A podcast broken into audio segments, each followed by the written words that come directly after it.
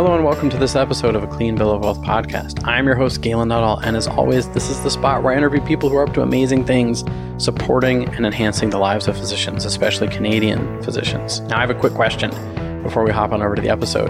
Have you ever wanted to work with a financial planner, pay them for their advice or a plan, but not have to buy a product from them? I got good news for you. I do that. It's called fee based planning, where you pay for a plan that answers your top questions like Should I pay off debt or invest? Am I making the most of my corporation? How should I invest inside of my corporation? What do I need to do to be on track for retirement? And much, much more. If you want to know more and are wondering if you're a good fit for fee based planning, head on over to galenhelpsdocs.com. That's G A L E N helpsdocs.com. Read up more about it and book a free call where you and I will talk and see if you're a good fit for fee based planning. And now on with the show. All right, welcome everyone to this episode of a Clean Bill of Wealth podcast. I'm joined by Dr. Randy Cook. Uh, thanks so much for being on my show. And thanks so much for inviting me. I'm really looking forward to this. Yeah, me too. Absolutely. And for anyone who doesn't know, uh, Dr. Randy Cook uh, has more than four decades of bedside practice as a, a, general and a vascular surgeon. And he's a well respected clinician, educator, organizational leader, and executive physician coach. And Dr. Cook is the host of the podcast Pre- Prescription for Success, uh, which has a lot of really great reviews on uh, Apple, which is fantastic. And that is a podcast that spotlights physician leaders reflecting on the elements that made them successful. So, very happy to have you and very happy to see what we come up with in conversation. Looking forward to it. And so, one of the things I'd love to hear about is, um, you know, very fascinated by the conversations uh, that you know physicians are having with other physicians in the area of um, success and coaching. So, if you could share with us a little bit your background of, uh, you know, what is it? Um, you know, what kinds of conversations are you having with physicians on that podcast, and what kind of conversations are you having around coaching? Well, just to underscore the um, uh, what we thought would be a good place to start a podcast. Uh, MD Coaches, of course, is a business that's dedicated to providing coaching services for physicians as well as other uh, healthcare professionals. And the podcast, Prescription for Success podcast, uh, was created uh, as sort of a, a publicity vehicle uh, for the coaching company as well. And we thought uh, if we're going to be coaching physicians, if we're going to be talking to physicians about challenges that they're having in their career or uh, decisions that they're trying to make about their career, uh, it made a lot of sense to uh, have some conversations with physicians who have already proven themselves as profoundly successful in many different ways. And that's exactly what we did. So uh, every week, uh, you know, uh, we get on a connection uh, similar to this, and I have a conversation almost always with a physician. It's not always a physician. We have nurses. We even have some people uh, who are in, who are involved uh, in uh, healthcare economics uh, in one way or another, but it's mostly mm-hmm. physicians. Mm-hmm. And we literally uh, talk to them about their career from the inception, uh, when they uh, first thought they might be interested in medical school and uh, what the training was like. and we get into much more detail about what it's been like for them mm-hmm. as a physician. And it just, it gives us a place where we hope uh, that people will uh, hear what some uh, other people have been through, and some of them have been through some incredible struggles. Mm. so, part of the idea is that it doesn't necessarily have to be uh, a chip shot. A lot of people think that uh, everybody that goes to medical school is really smart and uh, they don't have any reason to stumble and fall. Mm. But that is certainly not the case. So, we we talk about those things, and and we also talk about the incredible diversity of things that people do not only in the clinical world but in the non-clinical world as well. So that's mm-hmm. uh, a lengthy uh, and uh, rather non-detailed description of of the podcast. I got it, and and I do find it fascinating to hear, and I mean, kind of like what you said of um, for some for some people it may seem that uh, physicians have it all figured out they go to med school they go to residency they start practice uh, you know usually they make a good income like life is good and what i know um, as a well as a financial planner of physicians is not is certainly on the money side. Not everything is always good, um, but also in other areas of life. Um, and I mean, one fascinating thing is like, so my dad's a physician. He's retired now, but he's a nephrologist. Had a uh, dialysis pra- dialysis practice for many years, actually in Georgia, close to where you're at right now, and um, that is close. yeah, it's one of the things I didn't mention when we kicked off the podcast is that you are not in the same province or even country as That's a fact. and um, I asked my dad not too long. Well, when I became a financial advisor, I asked my dad a little bit more about what he would have liked to have had on that end uh, earlier on. But then I asked him one time how I asked him, "How do you think you? How do you think I can support physicians more?" And he said, uh, "Introduce them to good coaches." because he had a coaching experience a little bit late in his career, but it was a very profound one that helped him uh, overcome a lot of um, you know negative experiences in his life. And um, yeah, so I find that interesting to really kind of. I may be a little prejudiced, but I think your dad was uh, right on, and I, I suspect uh, that he probably is pretty near my age group, and he has seen the uh, change in circumstances that uh, has put today's clinician uh, and a set of circumstances that didn't exist when your dad and I started our practices. Mm, interesting. What what would some of those things be you think that have really shifted?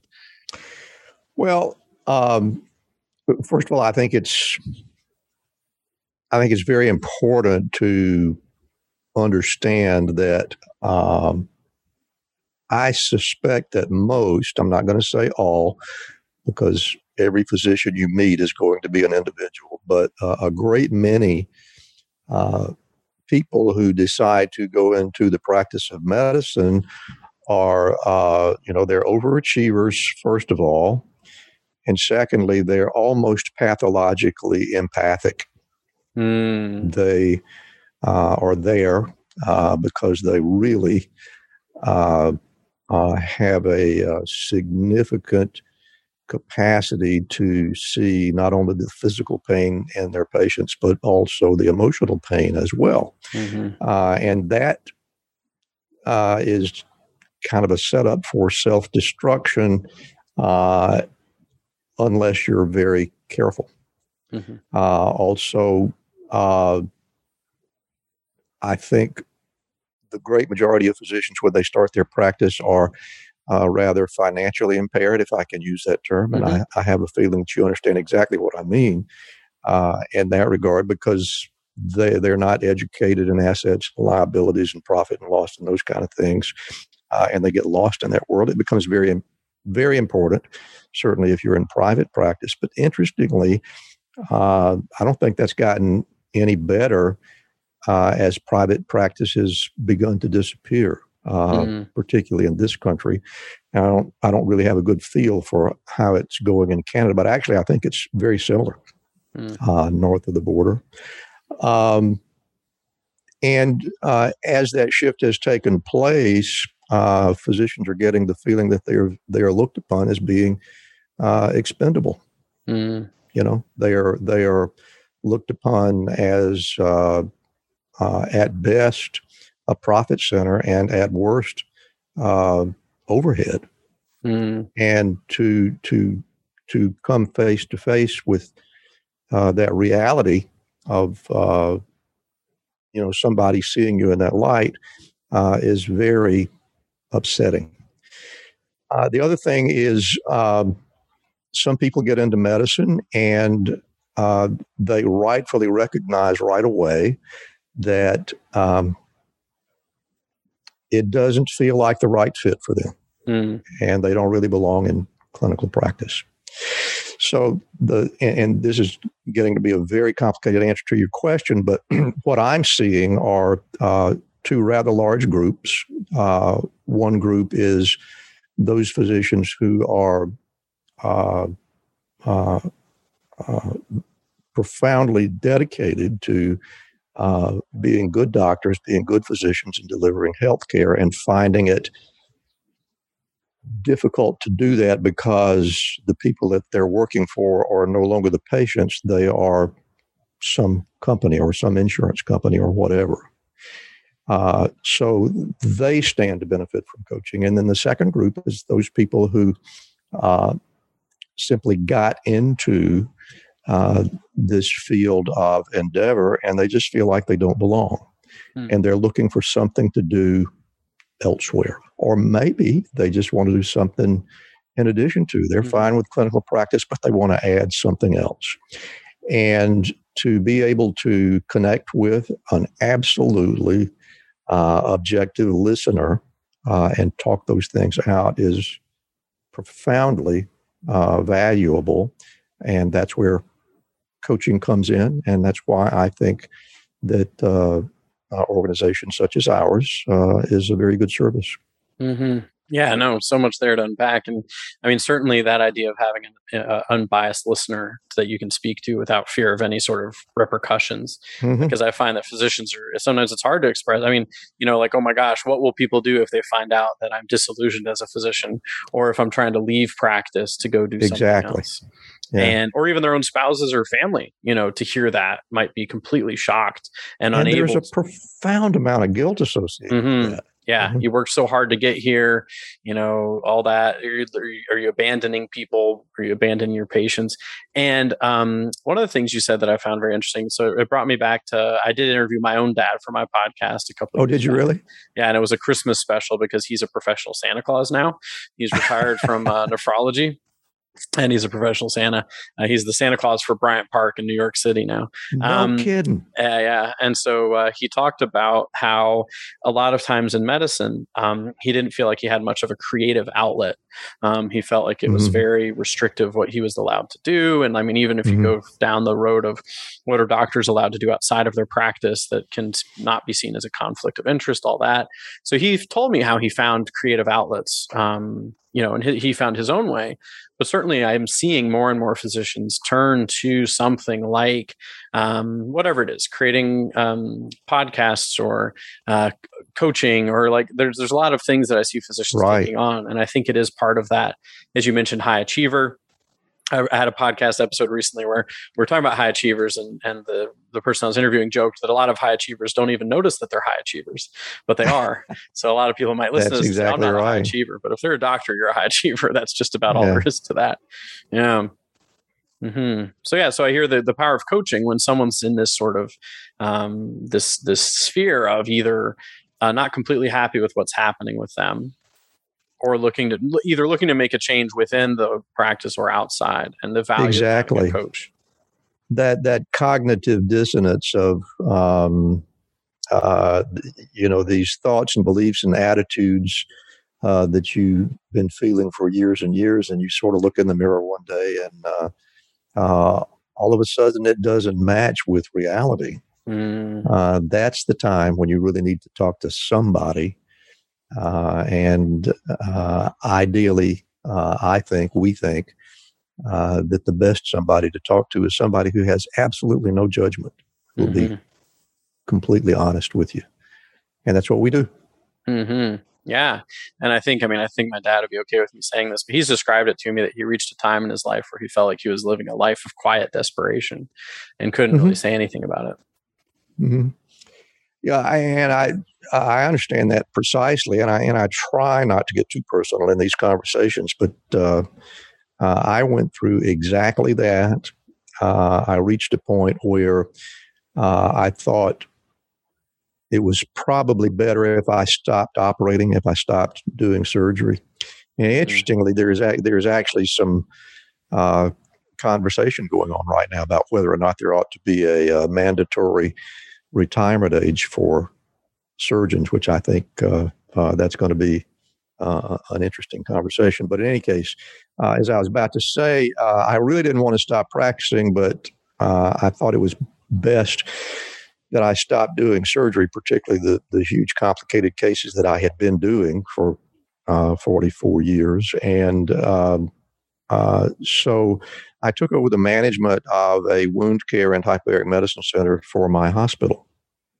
And uh, it was uh, uh, profoundly gratifying. Uh, I liked seeing the same patients week after week, month after month, because these people with chronic wounds, you know, they don't heal up quickly and disappear. Whereas, you know, in my surgical practice, I would operate on a patient.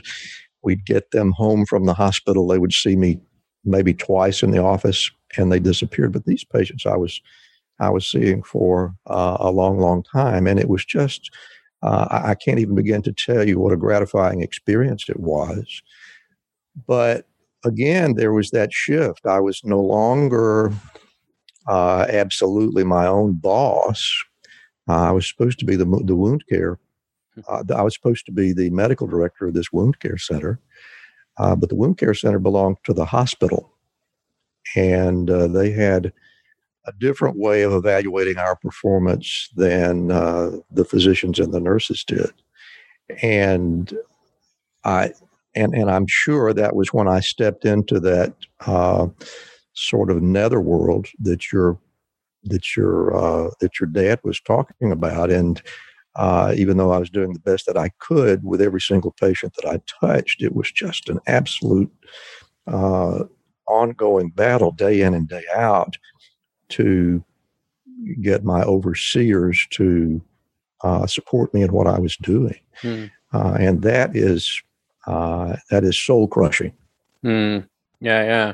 No, I'm hearing that. Uh, well, first off, that shift sounds fairly interesting of from surgeon to uh, to more of that like uh, patient facing work, um, uh, and then also like doing your best but not getting that support and how mm-hmm. difficult that can be. And um, I mean, one of the reasons I like working with physicians is they tend to.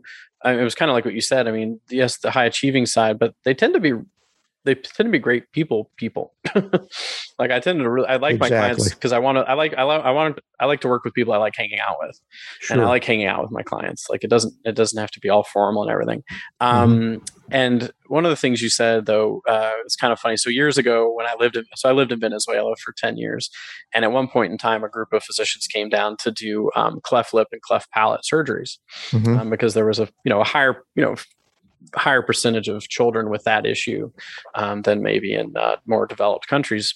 Right. And they came down, and some of these kids were um, seven, eight, nine, ten. I mean, they worked on adults even sometimes that had had this their whole lives. And I joked with my wife, um, the, my girlfriend at the time, but wife now. Um, I said, surgeons must not um, like patients very much because they've chosen a specialty where they don't spend a lot of time with them while they're awake because yeah. we would you know them especially and, and, this was there was a barrier a language barrier uh, the reason i was there was sure. to translate i was there as a translator um, and uh, you know uh, basically the patient would come in asleep the doctor would do the surgery and they'd wheel them out before they woke up because this was also a very quick thing that they were doing, like multiple Absolutely. surgeries a day. And, and and you know, a lot of the surgeons obviously would come out and speak with the patient after the case and talk to the family and all that. But I did notice that disparity of not spending a whole lot of time with the patient while they're awake and spending a lot of time with them while they're asleep. You know, I, I think surgeons get a little bit of a bad rap uh, because it's easy to give that impression. Mm-hmm. Uh, but uh, and and believe me, uh, we, we have to admit that there are surgeons like that. Mm-hmm. Uh, they are expert technicians, and uh, the reward for them is a perfect operation. But I think uh, the majority of us uh, really do like developing that connection uh, with patients. Uh, um, most of the people that I've worked with during my career certainly do. Mm-hmm. They can mm-hmm. tell you all kinds of stories about uh, the the connections that they've made and uh, the things that that that really make sense that sort of underscore the the reality that they do like the human connection. But just because of the way the specialty is practiced, it makes it a little bit difficult to make that entirely clear. Mm-hmm. You know, oh, you, the patient uh, uh, comes into the operating room so drowsy they don't even know who you are, and you yeah. do an operation, and uh, get them into the recovery room. They're fine. Uh, you go and talk to the family, but you can't really uh, sit and spend an hour with them No. uh, because the uh, operating room people want you back in there Yeah, uh, for your next case. So uh, it's a different, it's a different kind of world that uh, can get in the way of your uh, need to get closer to the patient. But I think most of us try to do that. hmm Yeah. Well, I just thought I'd have that as a bit of an aside because that was what I, uh, well, I was actually pre med for a little while. And then I went to a, um, I worked at Bellevue Hospital in New York City uh, for a summer as part of an intern program they had. And most of the kids there knew they wanted to be doctors. And this was something to pad their uh, resume, so to speak, or their portfolio. I was there to really figure out whether I wanted to do this or not. And I ended up deciding not to. Um, Mm. But I definitely got a good feel for all the different specialties and what their lives looked like and what their patient interaction looked like. It was a very I bet you did. yeah, it was very fast. And and when I did the translating down in Venezuela, that was that was interesting too. But up in Bellevue Hospital, we did different rotations in different areas to get a feel for everything that was going on. And uh, yeah, at the end of it, I really wanted to be a, a, a ambulance, uh, an ER uh, uh, uh, ambulance driver, uh, uh, not paramedic, but what's um, EMT. Yeah. I thought they had the most fascinating job because this was New York City, and I was like, Maybe they do. I was 19, and we were driving the wrong way down New York City streets, one way streets with the sirens blaring, trying to get. Yeah. You know, we'd go to one thing which was like someone who was, um, you know, dizziness in a in a high rise uh, office building, and then the next one was in a low income area, someone dealing with heart with chest pain. The next one was, I mean, it was just the variety of Right. things they saw was just mind blowing, and They uh, see all that life has to offer.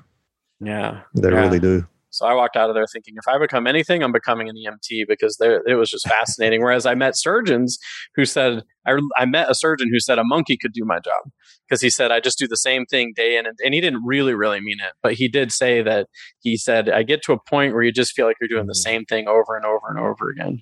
And unfortunately, uh, that has uh, become more of a reality, I think, as uh, this as the science of surgery has Mm, uh, has matured. If you were there, uh, there has become a specialty for just about every organ system uh, that you can name.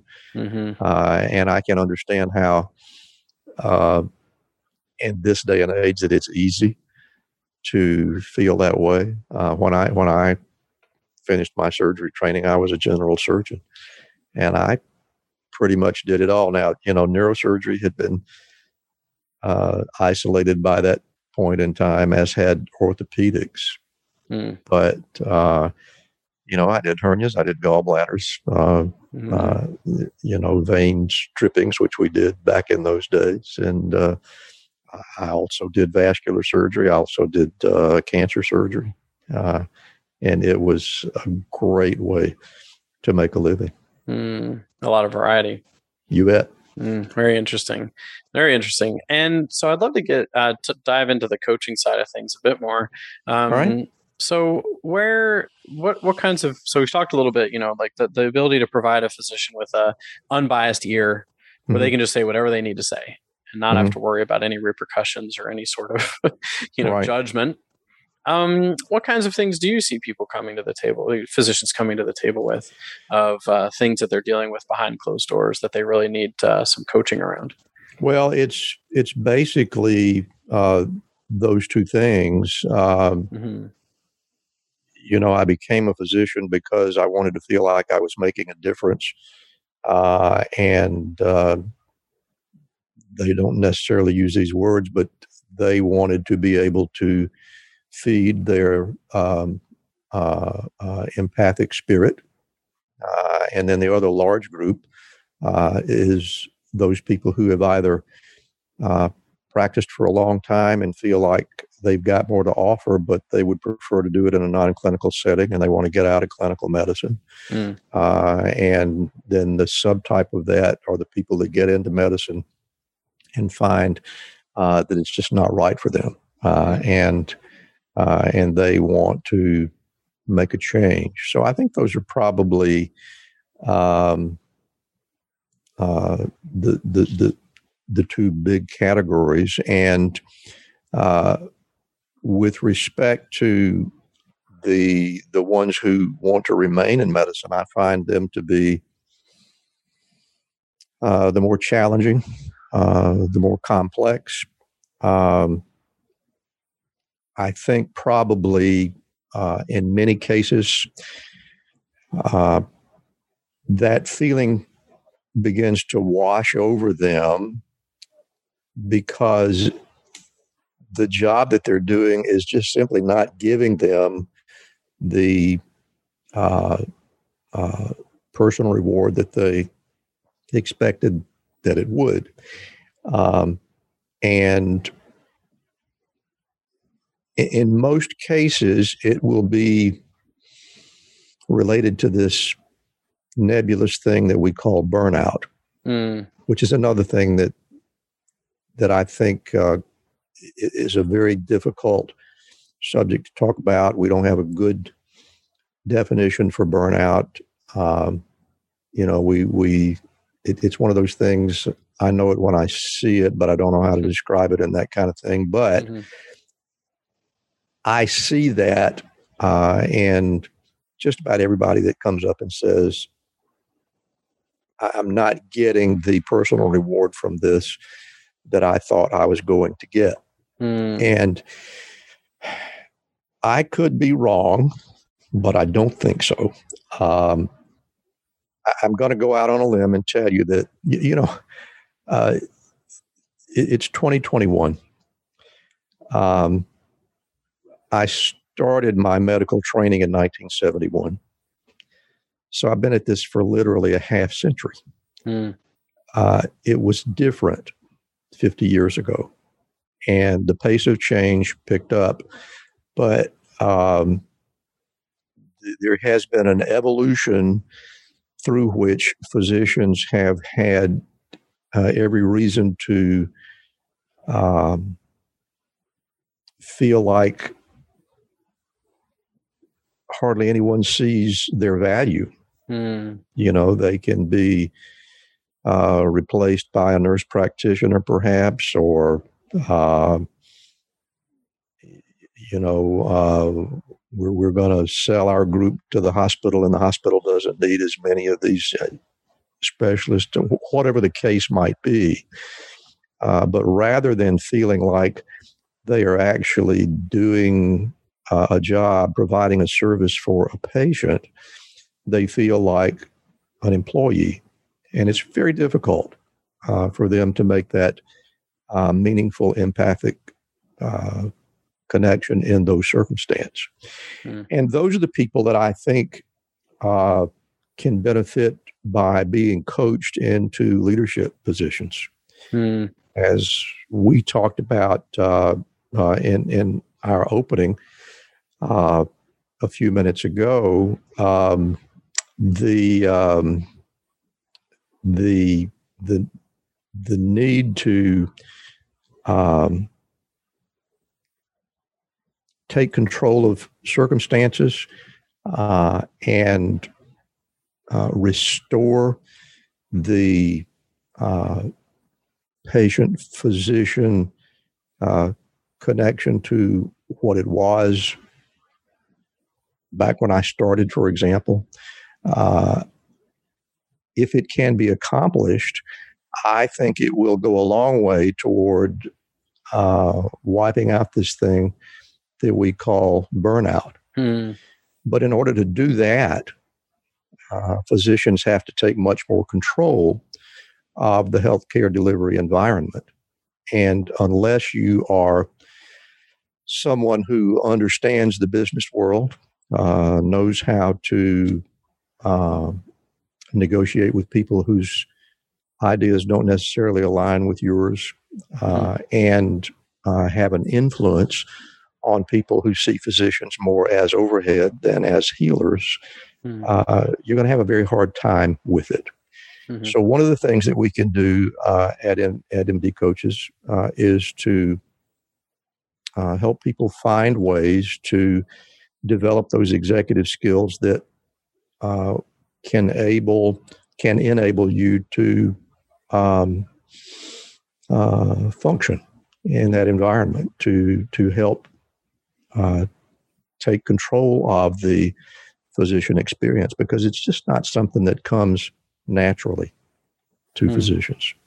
Uh, so uh, the the opportunity for us to help people work on their leadership skills and give them an opportunity to uh, step out there and take control of their work environment, I think, is uh, uh, a, a, really uh, it's a big plus for us. Uh, we get a, a, lot of gratification for helping people sort of restore themselves to a point where they feel like they actually uh, are making a difference mm-hmm. in their own environment.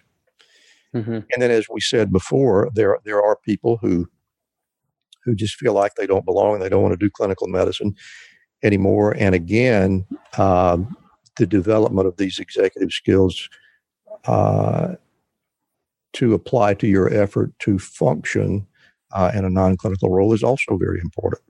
Mm. So, those are broad generalities, uh, but if you're a good coach, um, you're going to let the you're going to let your client tell you what they need, mm-hmm. and yeah. uh, you're going to do way more listening uh, than you do instructing. Absolutely. And uh, what we find is that uh, when an individual is uh, given that opportunity, particularly someone who is uh, as intelligent and as motivated as most physicians are, they will start to put the pieces together. Hmm. And uh, once that starts, you know, how can you not succeed? Yeah. No, I got it. Yeah, no, definitely talking about, you know, that um, the burnout and the difference between the way that things were practiced decades ago versus now. And I was on a uh, had a episode recently where we were talking about uh, the arrival fallacy, which the physician's um, experience is set up to the to almost like they're always waiting for the next thing. Like, uh, you know, like a lot of the people I was in this um, this program in New York City were already pre med, and they said, okay, then I'm going to do pre med, then I'm going to go to residence med school, then I'm going to do residency, then I'm going to mm-hmm. do mm-hmm. fellowship, then I'm like this whole list of things, and then I'm going to be at this spot. And then I think it's the human experience to think, oh, once I get to this spot, then I will be content or happy. That's exactly right. And I feel like yeah. the physician experience uh, amplifies that because it's so much waiting. Like now that I'm practicing, maybe one by the time I pay off my debt, now I'll be, you know, it's like all these things that keep like uh, encouraging this arrival fallacy of one day I'll be I'll be happy or content, and you can wait forever. You're exactly right uh, about that, and I think one of the things that we can do as coaches is to help uh, physicians refocus on what really makes a difference to them. You're you're exactly right. When you get um, distracted by focusing on uh, making your student loans go away and getting into the the house and the neighborhood that you want to be in and so forth and so on, uh, that wheel just never stops turning. Mm-hmm. But if we can uh, find a way to help people uh, focus on the incredible um, uh, self satisfaction of being a physician, of being there for a person who is in need, and uh, experiencing the gratitude uh, that comes from the patient because of that. Mm. All of those other things begin to uh, take on a different perspective. It's not that those challenges are not out there. You know, we all have to pay our bills and, and get our kids through school and all of those sorts of things. But if you can uh, go to work and uh, reach the end of your day and feel like you made a difference, that just makes everything mm-hmm. a lot easier to deal with, and it gives you a much better perspective uh, on what's really important in your life. And uh, and the and, and the tragic thing that I see today is that it's get hard. It's getting harder and harder for uh, physicians to really uh, have that experience. Mm-hmm. And again, I, I think the I think the key to that, the answer to that, uh, is simply that physicians need to uh, regain the uh, influence that they had when I started, for example. Uh, you know, in, in those days, a long time ago, um, th- there was uh, always uh, some component of the medical staff in every hospital uh, that spoke for the physicians, and uh, administrative people uh, never even considered invading that space. Hmm. But it simply it simply doesn't happen that way uh, Mhm. anymore. Uh, you know, we're we're working with uh, nurse to patient ratios that are uh, worse than they've ever been. Uh, I don't think physicians would uh, have ever let that happen uh, if they had had a proper proper voice, and the list goes on and on. But again, uh, in order to uh, have success with that, you got to have a seat at the table Mhm. and to have a seat at the table, you're going to have to be taken seriously. Yeah. And you got to learn some executive skills. Mhm. And those are the kind of things that we can help with. That's amazing. That's great. No, I love the um, like the breadth of experience you've had. I see how you have a lot of insight into this progression and this evolution, and then the different skill sets that uh, are necessary to bring about change, um, which is very very cool.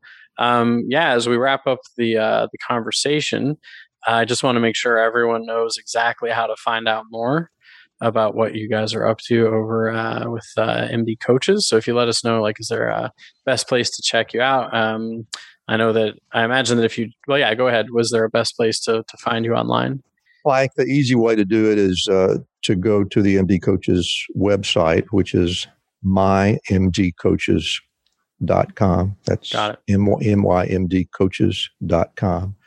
And uh, once you're there, you can find links, obviously, to everything that we do. Uh, there's a link to the podcast in there. But uh, if some if someone wanted to go directly to my podcast, which would make me very happy, by the way, uh, uh, the it's uh, it's called Prescription for Success, and you can find it on all the podcast platforms. Uh, but uh, the podcast website is rx for success podcast.com. And if you put that in the browser, it'll take you uh, right to the podcast website. But again, probably the easiest way to do it is to go through the MD Coaches website. I'm happy to get anybody's email. Um, and uh, my email address is Randall with two L's, randall.cook at mymdcoaches.com. That's great. Yeah. So people can reach out directly to you if they have any questions. And then You bet. be sure to check out mymdcoaches.com where you'll see links to the different, uh, all the, well, you see all the different um, uh, resources that are available, including the Prescription for Success podcast. That's fantastic. Well, thank you so much, Dr. Cook, for joining me today. Uh, definitely gave me a lot of insight into what you're up to, the power of coaching with physicians. So I was happy to have the conversation. It's been a lot of fun. I, I just uh, I can't tell you how astounded I was to find to find out that you were originally a Georgia boy. That's right. Surprise. Born in Rome, Georgia, just outside of Atlanta. Not a lot of people uh, yeah. Not a lot of people know that, but yeah, I've moved around a few times since then. But uh, that's right. I grew up in outside of Atlanta, in a small town called Rome, Georgia.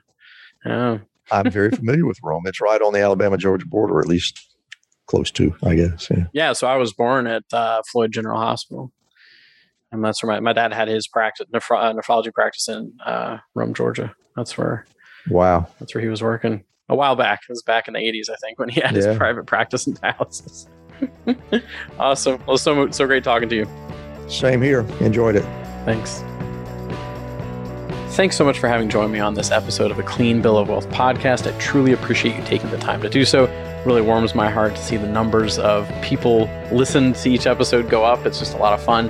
Feel free to scroll through the other episodes. I've interviewed a lot of really amazing people and just want to get their insights out there to Canadian physicians. If you're left wondering anything about your financial plan, whether you're making the most of your corporation, are you on track for retirement, are there more efficiencies you could be finding?